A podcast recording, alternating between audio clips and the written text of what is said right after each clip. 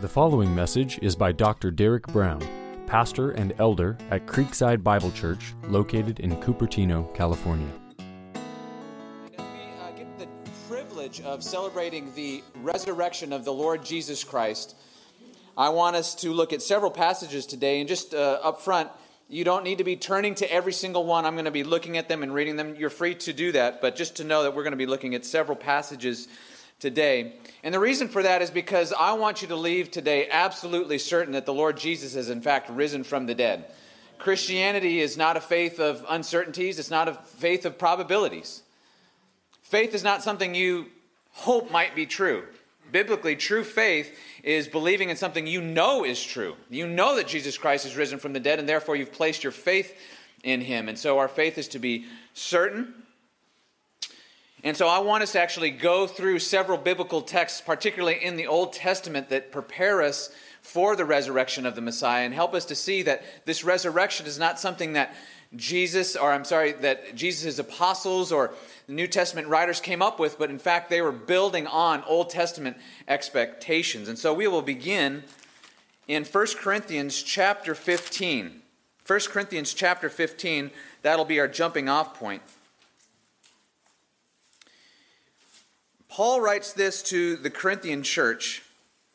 He says, For I delivered to you as of first importance what I also received that Christ died for our sins in accordance with the Scriptures, that he was buried, and that he was raised on the third day in accordance with the Scriptures, and that he appeared to Cephas and then to the twelve, and then he appeared to more than 500 brothers at one time, most of whom are still alive, though some have fallen asleep. Then he appeared to James, then to all the apostles, last of all, as to one untimely born, he appealed, appealed, appeared also to me. So we can see here that Paul is building on the Old Testament. He writes that Christ died for our sins according to the Scriptures. This is a reference to the Old Testament Scriptures. This is not yet a reference to the New Testament, which had not been fully completed yet or uh, acknowledged yet. In fact, we'd still have several more years until John would write his final contribution to the, the, the New Testament Scripture. So Paul here is referencing the Old Testament Scripture. Christ died according to those Old Testament scriptures. It was foretold in multiple different ways and in multiple different times in the Old Testament, but he also was raised according to those same scriptures, and he's raised according to those same scriptures on the third day, as we'll see. I want us to look to the Old Testament to see where it says that Jesus was to die and to rise again. And I want us to see where it says that he was to rise on the third day. The Old Testament prepares us for the resurrection of the Messiah in multiple different ways. We're going to look at three today. The first way is by giving direct verbal prophecy that this is in fact going to happen, that the Messiah is going to be raised from the dead. And it does that directly and it does it through uh, verbal prophecies. And we'll look at Psalm 16 and we'll look at Isaiah 53. But it, the Old Testament also prepares us for the resurrection of the Messiah by giving us multiple different patterns in or examples of patterns in the Old Testament of being raised from death to life in the life of God's people. And then thirdly, we're going to look at another way that the Old Testament prepares us for the resurrection of the Messiah, and that's through typological prophecy. What is typological prophecy? This is simply typological prophecy where a person or event or institution in the Old Testament, though real and historical, actually points to a greater fulfillment in Christ. That's typo, typological prophecy, and we will look at all three of those today. But why, why do all this work on a Easter Sunday? Well, we want to do this because I want you to see clearly that the resurrection of Jesus was an, his, an historical, real time event that was anticipated and prophesied in the Old Testament in countless ways. It doesn't come out of nowhere. It's not some, not some sort of fantastical myth made up by the New Testament writers or by the disciples. This is coming out of, a myriad of text in the Old Testament as God is preparing his people over and over in countless different ways to know with certainty that their Messiah would not only die, but that he would be raised again. The bodily resurrection of Jesus Christ after his crucifixion and death on the cross was a historical event that was foretold centuries before it happened. So let's first begin with turning to a, text that is referenced in the New Testament. It's an Old Testament text. It's Psalm 16. And you can, if you're following with me, you can go to Acts chapter 2, verse 22. This is where we're going to get a helpful New Testament interpretation of this psalm from Peter in his first sermon. Peter's preaching and he's saying, Men of Israel, hear these words Jesus of Nazareth, a man attested to you by God with mighty works and wonders and signs that God did through him in your midst, as you yourselves know. This Jesus, delivered up according to the definite plan and foreknowledge of God, you crucified and killed by the hands of lawless men. You did this. You did it from your own evil desires. God raised him up, loosing the pains of death, because it was not possible for him to be held by it. Well, why would you say that, Peter? What gives you the, the grounds to say that? He, say, he tells us, for David says concerning him, now he's quoting Psalm 16. This is an Old Testament text written by David, Israel's king. And this is what David says He says, I saw the Lord always before me, for he is at my right hand, that I may not be shaken. Therefore my heart was glad and my tongue rejoiced. My flesh also will dwell in hope. Why? Why, David, are you so hopeful in God? He tells you, verse 27, For you will not abandon my soul to Hades, the, the, the abode of the dead, nor will you let your Holy One see corruption. You have made known to me the path of life. You make known, uh, you make me full of gladness with your presence. Well, interestingly, Peter points out, and he says in, in verse 29, he says, Brothers, I may say uh, to you with confidence that our patriarch David that he both died and was buried. And his tomb is with us to this day. If you want to, we could walk over just a, a, few meters and I'd show you where David was in fact buried. We could dig up his bones, and I could prove it to you. So then he draws your attention back to the text and says, that How could he actually say such things? Because in fact, he is dead. And now, knowing David is dead, you now go back to Psalm 16 to read it according to how he is speaking about the Messiah. Peter even tells us that David is a prophet speaking about the resurrection of the Messiah. God had granted David direct spiritual insight into what would happen in the life of this Messiah. Quote, being a, therefore a prophet and knowing that God had sworn an oath to him that he would set one of his descendants on the throne, he foresaw and spoke of the resurrection of Christ, that he was not abandoned to Hades, nor did his flesh see corruption. So Peter is now interpreting Psalm 16 for us and telling us this is how David could speak like this. How could David talk about the resurrection or the, the eternal life, you might say, of this Holy One? Well, he tells us it's because previously David had been given a promise by God that his kingdom would be forever, that David's throne would last forever.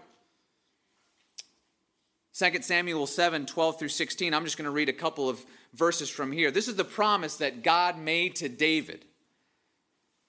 When your days are fulfilled, David, and you lie down with your fathers, so anticipating that David would in fact die, he knows he's going to die, I will raise up your offspring after you, who shall come from your body, and I will establish his kingdom. He shall build a house for my name, and I will establish his, the throne of his kingdom forever.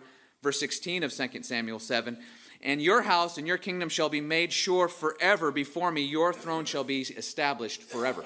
So then, when David penned Psalm 16, he knows this.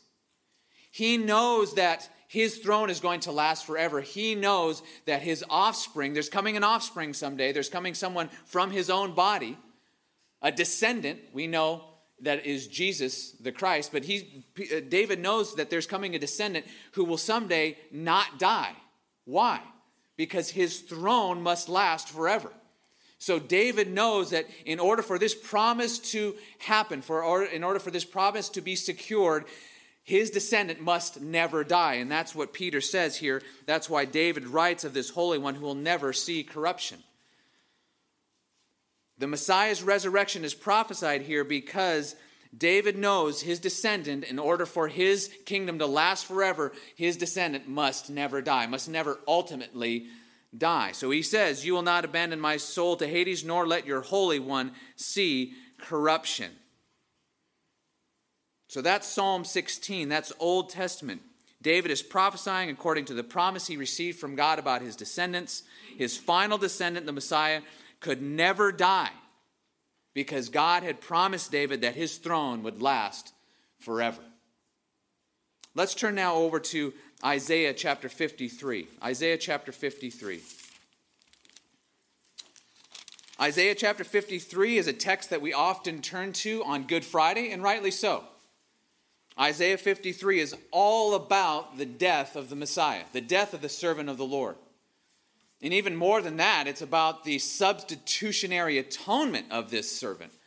That this servant would stand in the place of sinners, bearing the punishment that they in fact deserve in their place, so that they would not have to bear that punishment.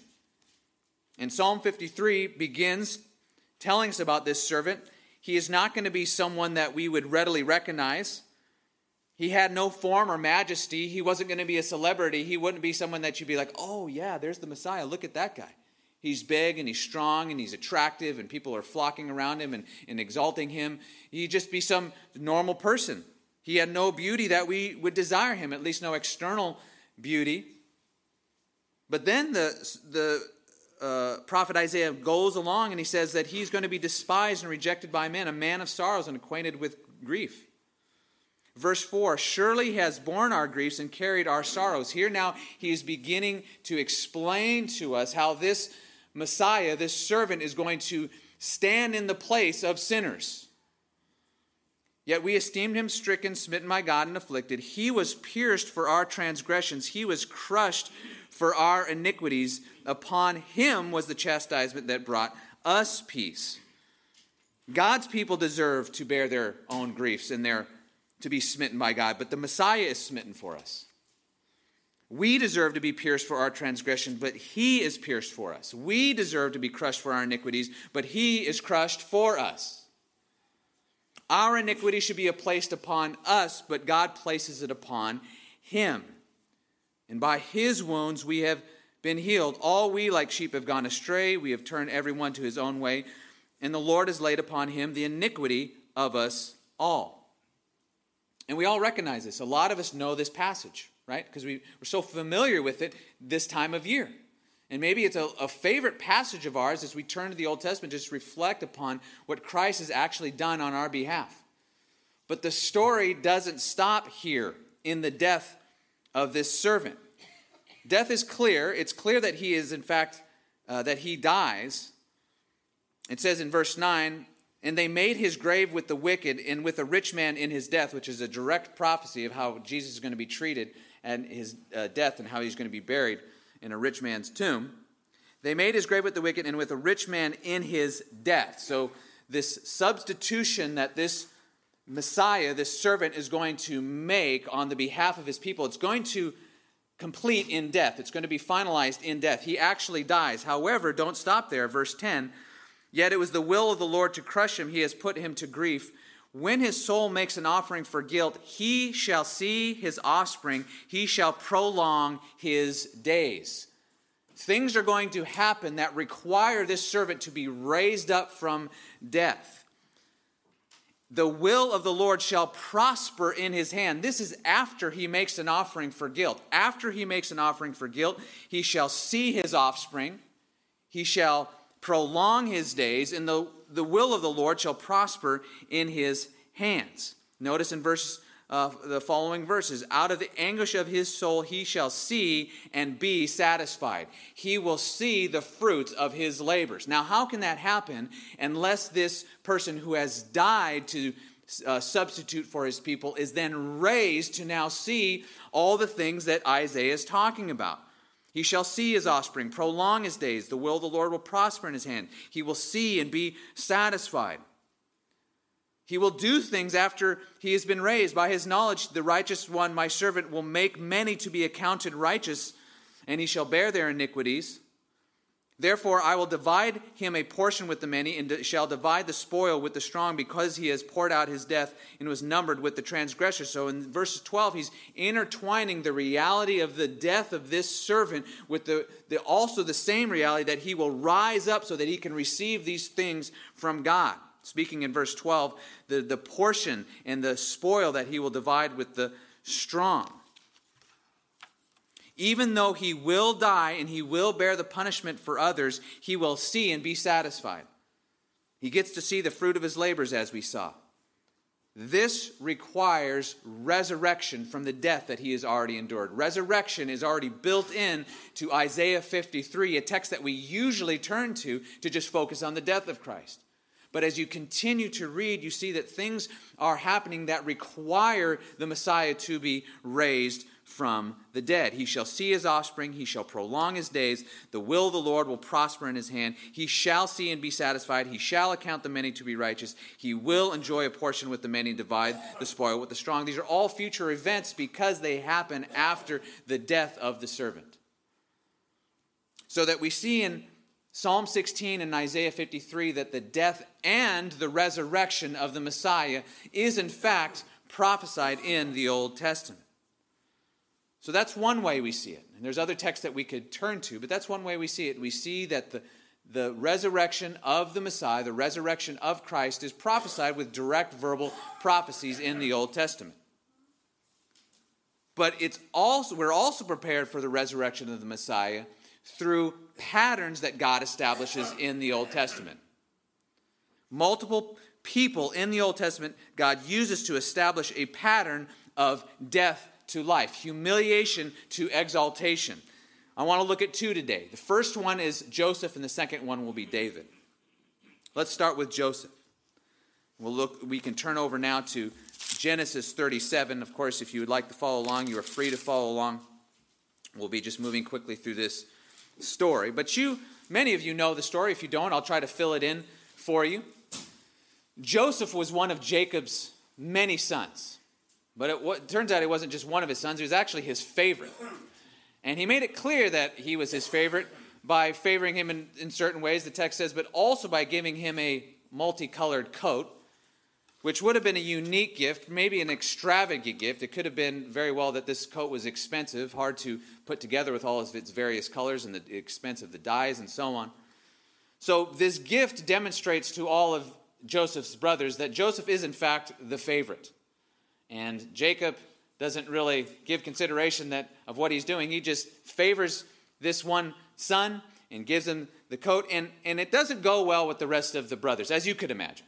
As you can imagine, maybe you've grown up with siblings, and you understand if you could clearly see that the dad favors just one uh, among the rest of you, there's going to be trouble. In fact, there's so much trouble that verse 37 4 in Genesis says that the other brothers could not speak peaceably with him. There, there was no peace in the home because everybody hated Joseph. Why? Because the father favored him far more than any of the others. But to make matters worse, just imagine this you're, you're, the, you're the son who's doted on more than everybody else. You've got a sweet new coat. You're wearing it around. It's multicolored so everybody can see it as you're wearing it around. You can spot Joseph coming from a mile away. Not only that, but you're going to now have some dreams.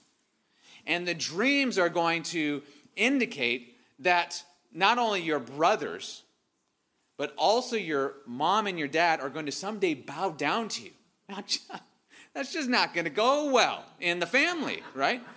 If the brothers are already upset with you, then the, the parents are going to be upset with you. In fact, this second dream that Joseph has eventually draws the rebuke of his father, saying, You can't, you can't talk like that. You can't do this. Are we going to bow down to you, really? But actually, the text says that Jacob stored that away and kept it, kept it tucked away. He continued to think about it. Well, uh, Joseph's brothers, their jealousy overtook them, and they eventually hatched a plan to uh, take care of Joseph, to kill him, actually. And uh, one of Joseph's brothers, his older brother, one of his older brothers, Reuben, heard about it and said, Let's not take his life. Let's figure out something else. Let's throw him into a pit in the wilderness. And Reuben said this because he was going to go back and rescue Joseph and return him to his father. So the brothers stripped Joseph of his coat and threw him into a pit. Well, while Reuben is gone, the text tells us, Reuben leaves for whatever reason. And while he's gone, a group of traders come along. And the other brothers get the idea of we're just going to sell him to the traders and just be done with this Joseph character. So that's exactly what happens. These Midianite traders, they're also called Ishmaelites. That's the Ishmaelites are just the, the larger group. Midianites are the specific people group. These Midianite traders take Joseph and they, they go on to Egypt. And when Reuben returns and he sees Jesus, uh, Joseph no longer in the pit, he was in great grief, as you can imagine. If your plan is to rescue Joseph and now he is gone, you wonder what's happened. And now you're just consumed with grief. What are you going to do? What are you going to tell your dad? Well, of course, instead of fessing up, what do they do? They just go deeper into the deception. All the brothers, including Reuben, now take Joseph's robe of many colors and they uh, kill an animal and they put the blood of this animal on the robe so that it appears that Joseph has been killed. In fact, it's definitive proof that he's been killed because look, here's his coat. Joseph's not in it, and there's blood all over it. So, how, what do you can conclude except that he has died? And this is a really important statement that Jacob makes in uh, chapter 37, verses 32 and following. They sent the robe of many colors and brought it to their father and said, This we found. Please identify whether it is your son's robe or not. And he identified it and said, It is my son's robe. A fierce animal has devoured him. Listen to this Joseph is without doubt torn to pieces. That's an important thing to keep in mind. He is without doubt, he's dead. And so, as far as Jacob is concerned, his son is dead. And as far as the brothers are concerned, he might as well be because they don't know where he went. And if he was traded off somewhere, who knows what happened to him? Maybe he did truly get killed later on. So, as far as the entire family concerned, Joseph is dead and gone. Without doubt, he has been torn to pieces. Does that sound anything like perhaps the disciples felt on Saturday? But that's not the end of the story, is it? Joseph, from his perceived death, is resurrected to glory. In Egypt, he is soon found to be successful in Potiphar's house. Potiphar was one of the leaders there. He come now, he's now been taken to serve in Potiphar's house, one of the leaders in Egypt. And it says in verse 39 and 2 and following, the Lord was with Joseph and became a successful man, and, and, he was in the house of the Egyptian master. And his master saw the Lord was with him, and the Lord caused all that he did to succeed by in, in his hands. So Joseph found favor in the sight in his sight and attended him, and he made him overseer of his house and put him in charge of all that he had. So, despite the treachery of his brothers, despite him being cast into a pit, things are now going well. But then Joseph is, again, is accused, falsely accused, as it turns out, of immorality by Potiphar's wife. This leads Joseph to be placed in prison for two years, another kind of death, you might say. He is forgotten about by everyone. He is placed in a pit, as we'll learn uh, later. Same word for pit that was used for the pit that he was thrown into by his brothers. But Pharaoh starts having dreams of his own. And uh, he finds out that there's someone in this, this dungeon, this pit, this prison, that can, can interpret dreams. In fact, he has successfully interpreted a dream of someone in that prison. Pharaoh catches wind of this and says, Get me that man. So he brings Joseph out of the prison. And it says this it says, Then Pharaoh sent and called Joseph, and they quickly brought him out of the pit. That's the same word pit as was used to refer to the pit that his brothers threw him into. And when he shaved himself, see, it's biblical, when he shaved himself and changed his clothes, he came in before Pharaoh. Pharaoh recited the dream, and Joseph gave an accurate rep, rep, uh, interpretation. So here's Pharaoh. He's disturbed. He's concerned about this dream. He gives it to, explains it to Joseph, and Joseph now is going to give him an interpretation. And here's the interpretation Egypt will have seven years of abundance, followed by seven years of famine. So this is what you need to do, Pharaoh. You need to select a wise man to oversee the process of savings during the time of abundance so that you will have enough during the time of famine. And Pharaoh likes this idea so much that he appoints Joseph to be that wise man. And he puts him in uh, second in command of the entire nation. And now listen to this text because now we are seeing a very stark example of being raised from death to life, humiliation to exaltation. This is what happened. See, I have set you, this is Pharaoh now talking to Joseph. See, I have set you over all the land of Egypt. Then Pharaoh took his signet ring from his hand and clothed him in garments of fine linen, and he put a gold chain around his neck, and he made him ride in the second chariot, and they called out before him, Bow the knee. Bow the knee. to this little brother who was thrown into a pit, then thrown into a pit, totally humiliated, forgotten about by everyone, now raised as second in command of all of Egypt and being the people being told to bow the knee to this man. Joseph had gone from death to resurrection. He suffered before he came into glory. There was a cross to bear before he received the crown. He was brought down to the pit before he was raised to newness of life. He was humiliated before he was exalted. But the story doesn't stop there either. Once Joseph is exalted, he finally reveals himself to his father and to his brothers who believe that he had really died. The story closes like this So they, Joseph's brothers, went out of Egypt and came to the land of Canaan to their father Jacob, and they told him, Joseph is still alive, and he is ruler over all the land of Egypt. And Joseph, and this is explaining Jacob now, and his heart became numb, for he did not believe them. But when they told him the words of Joseph, which he had said to them, and when he saw the wagons that Joseph had sent to carry him, the spirit of their father Jacob was revived, and Israel said, It is enough. Joseph, my son, is still alive. I will go and see him before I die.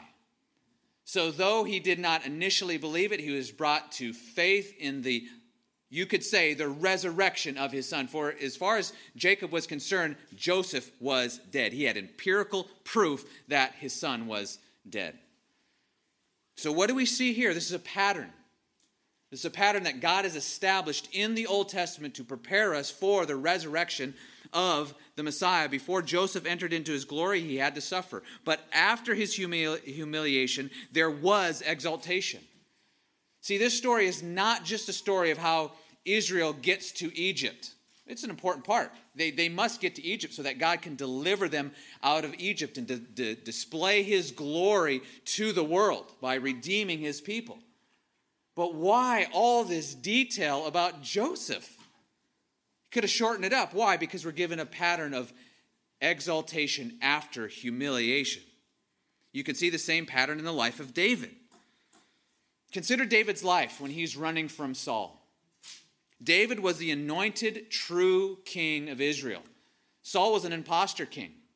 Saul had defied the Lord, turned away from the Lord, and, and God was grieved that he had even anointed him to be king in the first place. And he now has David anointed. He's the true king. God recognizes him as the true king. The prophet recognizes him as the true king. But he's going to be now sent into exile by this impostor king, Saul, a kind of death, you might say. But all of this occurs before David is eventually exalted to the throne of Israel. A cross before a crown, humiliation before exaltation, death before resurrection. But we also see the way David talks about this in his own Psalms. Several Psalms give us this picture of death to life in the life of David. Psalm 30, 1 through 3, as an example. David writes this I will extol you, O Lord, for you have drawn me up and not let my foes rejoice over me. O Lord my God, I cried to you for help, and you have healed me. O Lord, you have brought up my soul from Sheol. You have restored me to life from those from among those who go down to the pit. Notice how David talks here. He's rejoicing that God brought him up from Sheol. Sheol is the place of the dead. That's where you go when you die. That's just a reference to the place that you go when you die. Sheol is death. That's, that's what death is in, in the Old Testament. Sheol. Now, David never actually died in the penning of this psalm. We know that.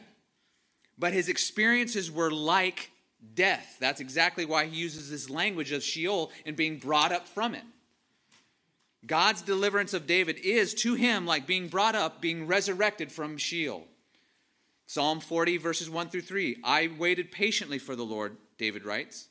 He inclined to me and heard my cry. He drew me up from the pit of destruction, from the miry bog. He set my feet upon a rock, making my uh, steps secure. Again, notice that David is brought up from the pit of destruction.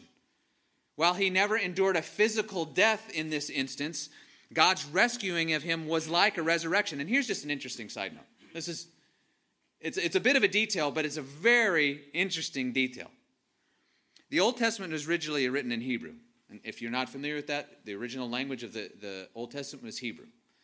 And about the third century BC, some Jewish scholars copied that Old Testament Hebrew into Greek. They got they developed a Greek Old Testament. They just translated that Old Testament Hebrew into Greek. It's called the Septuagint.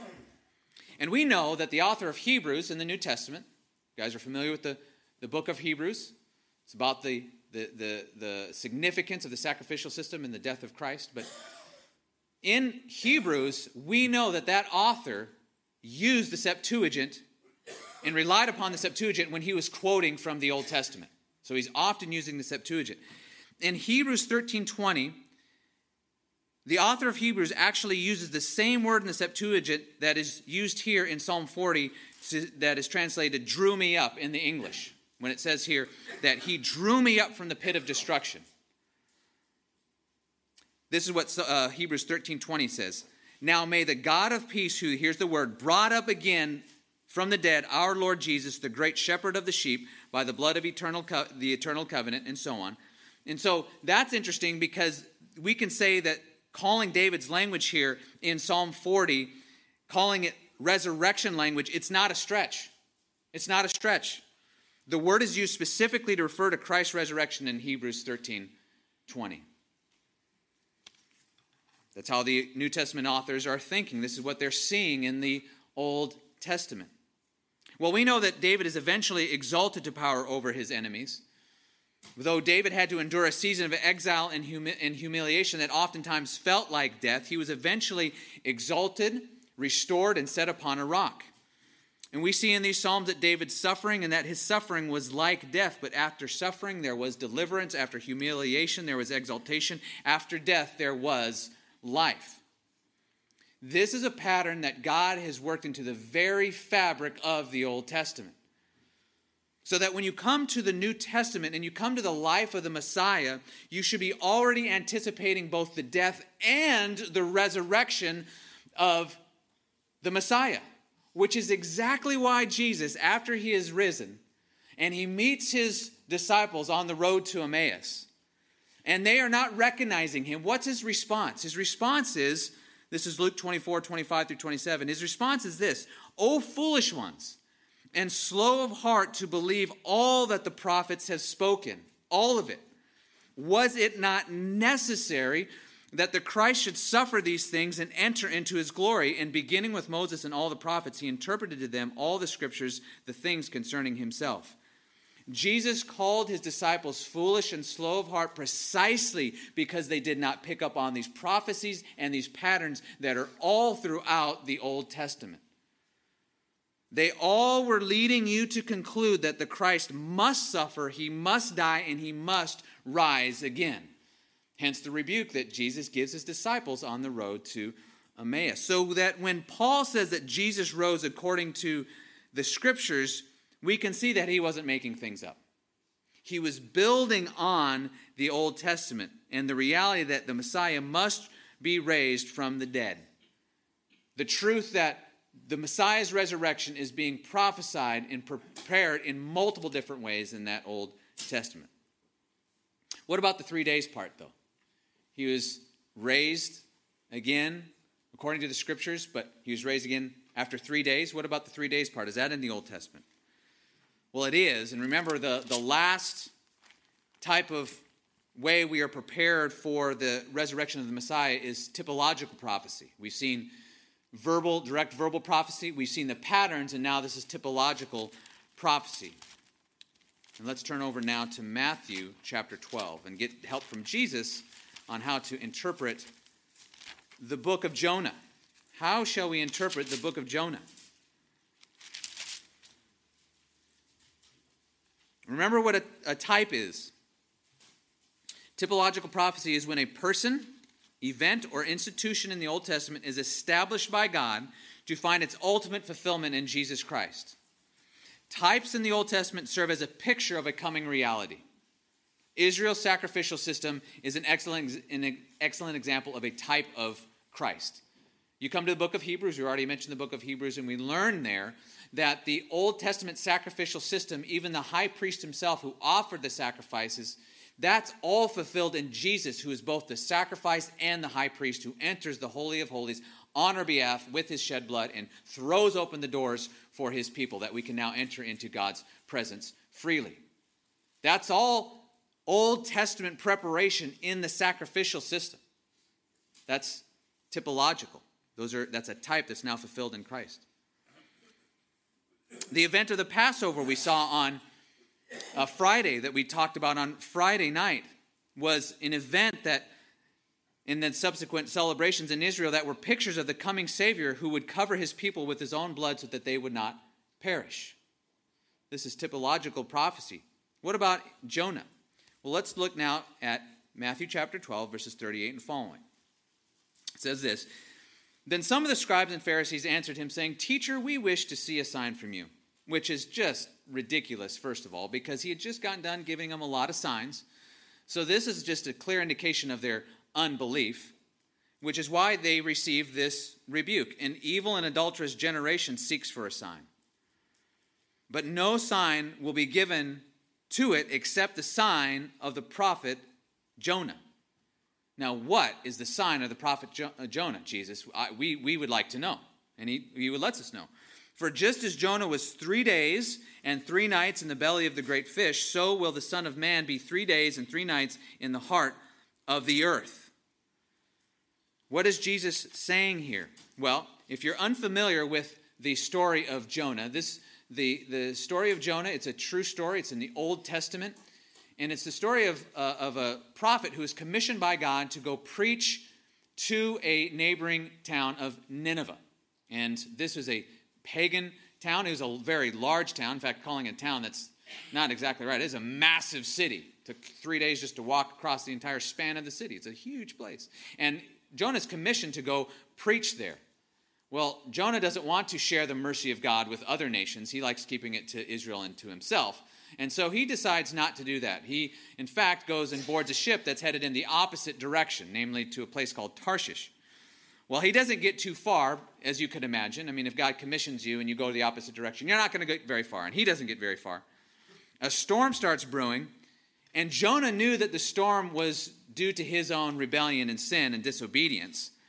So he eventually convinces the ship's crew to throw him overboard. He knew that if he was tossed out of the ship that the storm would likely cease because he was the problem. And so they throw him over and the storm does calm down, but then Jonah is swallowed by a large fish. This is what it says in chapter 1 verse 17 of Jonah, and the Lord appointed a great fish to swallow up Jonah, and Jonah was in the belly of the fish 3 days and 3 nights. As far as the crew is concerned, Jonah's dead. In fact, being drawn under the depth of the sea is also a picture used in the Old Testament to refer to death or a near death encounter. Here's what's, here's what's key, though Jonah refers to his own experience as being in Sheol or being dead. He says this in uh, chapter 2, verse 2 quote, Out of the belly of Sheol I cried to you, and you heard my voice. It's like death.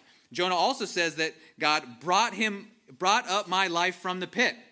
Jonah 2 6. Have you heard that before? Jonah's experience under the water in the belly of the fish is meant to be a representation of death. And the fish, when he vomits Jonah onto dry land again, this is meant to be symbolic of resurrection. That's exactly how Jesus takes it. That's the sign of Jonah. Jonah is a type of Christ. Jonah is thrown into the storm of God's wrath as a substitute for the men on the ship. The storm stops. Then he spends three days in a kind of death to then to a resurrection on the third day. Jesus is thrown into the storm of God's wrath as a substitute for his people. The storm of God's wrath stops upon Jesus at the cross. Then he spends three days in the ground, then to be resurrected on the third day. That's how Jesus is reading the book of Jonah. That's how we're to read the book of Jonah. You might ask, where's the resurrection of the Messiah in the Old Testament? It's everywhere. It's, it's everywhere. Now, some scholars suggest that Jesus got things wrong here because it says that Jonah was in the fish three days and three nights, but Jesus himself rose again only after three days and two nights. And I just, I just, I don't have a lot of patience with these kinds of objections because it's a little disingenuous, first of all. Because if, if you believe that Jesus did, in fact, raise from the dead, wouldn't you just perhaps give the man who has power over death benefit of the doubt when he's explaining these things and say, maybe he does know what he's talking about? Maybe I'm confused. Just maybe. Because, you know, he's the one who rose himself from the dead. So I find it a little, little disingenuous on that account. But secondly, as one commentator on Matthew points out, Jesus' reference to three days and three nights accords with the way days were counted in Jewish tradition at this time. Three days and three nights didn't, mean to, didn't need to mean any more than three days or the combination of any part of the three separate days. So Jesus is not mistaken here, nor does Jonah's prophecy contradict what actually happened. If you're following the way that these days would have actually been counted at this time. The point that we want to make this morning is not only is the resurrection prophesied in pattern in the Old Testament, the length of the three days is as well. Paul isn't making stuff up. He's rooting his statements about Jesus' death and resurrection squarely in the Old Testament scriptures. This is not some crazy myth. That's why this is so crucial. It's crucial because your faith in the resurrection is grounded in solid bedrock truth. You're meant to be certain about the resurrection of Jesus. In fact, only being certain about Jesus' resurrection is what will change your life. It's what changed the disciples' life. How can you, how can you deny yourself, pick up your cross, and follow Jesus day after day if you're not certain that he's been raised again and will raise you again? Jesus' resurrection is the fulfillment of Old Testament promises, expectations, patterns, illusions, types, and prophecies. As you read the Old Testament, you should be expecting the resurrection of the Messiah. And the reason the Old Testament is replete with promises, expectations, and so on is because the Messiah's resurrection is absolutely necessary. There's no salvation without it, there's no forgiveness of sins without it. There's no hope of heaven without it. Listen to how Paul responds to the claim that there's no resurrection from the dead. This is in 1 Corinthians 15 12 through 18. He says, Now, if Christ is proclaimed as raised from the dead, how can some of you say that there's no resurrection from the dead? But if there's no resurrection of the dead, then not even Jesus has been raised. And if Jesus has not been raised, then our preaching is in vain and your faith is in vain. We are even found to be misrepresenting God because we testified about God that he raised Christ, whom he did not raise if it is true that the dead are not raised. For if the dead are not raised, not even Christ has been raised. And if Christ has not been raised, your faith is futile and you are still in your sins. Then those who have fallen asleep in Christ have perished. If in, if in Christ we have hope in this life only, we are of all people most to be pitied. So let me just be clear to both believer and unbeliever here today. If Jesus Christ has not been raised from the dead, then Christians are the most foolish, ignorant, ridiculous, deceived, and deceptive people on the face of this planet. You have to face it. You have to face that logical conclusion. If Christ has not been raised from the dead, then Christianity is a total sham and waste of time. There is no forgiveness of sin. There is no eternal life. Pack it up, go home, go get as much pleasure in sin as you can before you're hit by a bus or before you die of natural causes. That's the conclusion. That's not me, that's Paul. That's the logical conclusion that you have to draw. See, people like to think that they got you when they, they hey, you know, you're so foolish for, for believing in the resurrection. You're, I can't believe you believe in the resurrection. I can't believe you're living like this. And Paul would say, there's no gotcha. That's my point. That's not a gotcha at all. Without the resurrection, we are absolutely foolish for living the way that we do, for believing the way that we believe, for preaching the way that we preach. It is folly if Christ has not been raised from the dead. If Christ hasn't been raised, then we are wasting our time and we are spreading nonsense. But, but what? Next verse. But in fact, Christ has been raised from the dead. Jesus has been raised. The New Testament declares this reality with multiple eyewitness accounts and a load of references and allusions to the Old Testament. The anticipation of the death and resurrection of the Messiah, is the very structure of the Old Testament, and we are prepared for the resurrection of the Messiah through a massive set of verbal prophecies, patterns, and typological prophecies. This you can be sure. This you can be certain. Jesus Christ has been risen from the dead. Your faith is not in vain. Your faith is not a sham. Christianity is true. You can be certain of it. This means that his death on the cross is effective to wipe away all of your sin. Fully effective to wipe away all of your sin. He stands as the risen Savior whose work was accomplished completely on that Friday night when he said, It is finished. God was pleased and received that sacrifice and raised his son up from the dead. God is fully satisfied by Christ's death on the cross for sinners. Jesus' sacrifice was fully sufficient to pay all for all the sins of anyone who believes in him. Not to add anything, no work, no sacrament, no good deed. It has been completed. It is finished.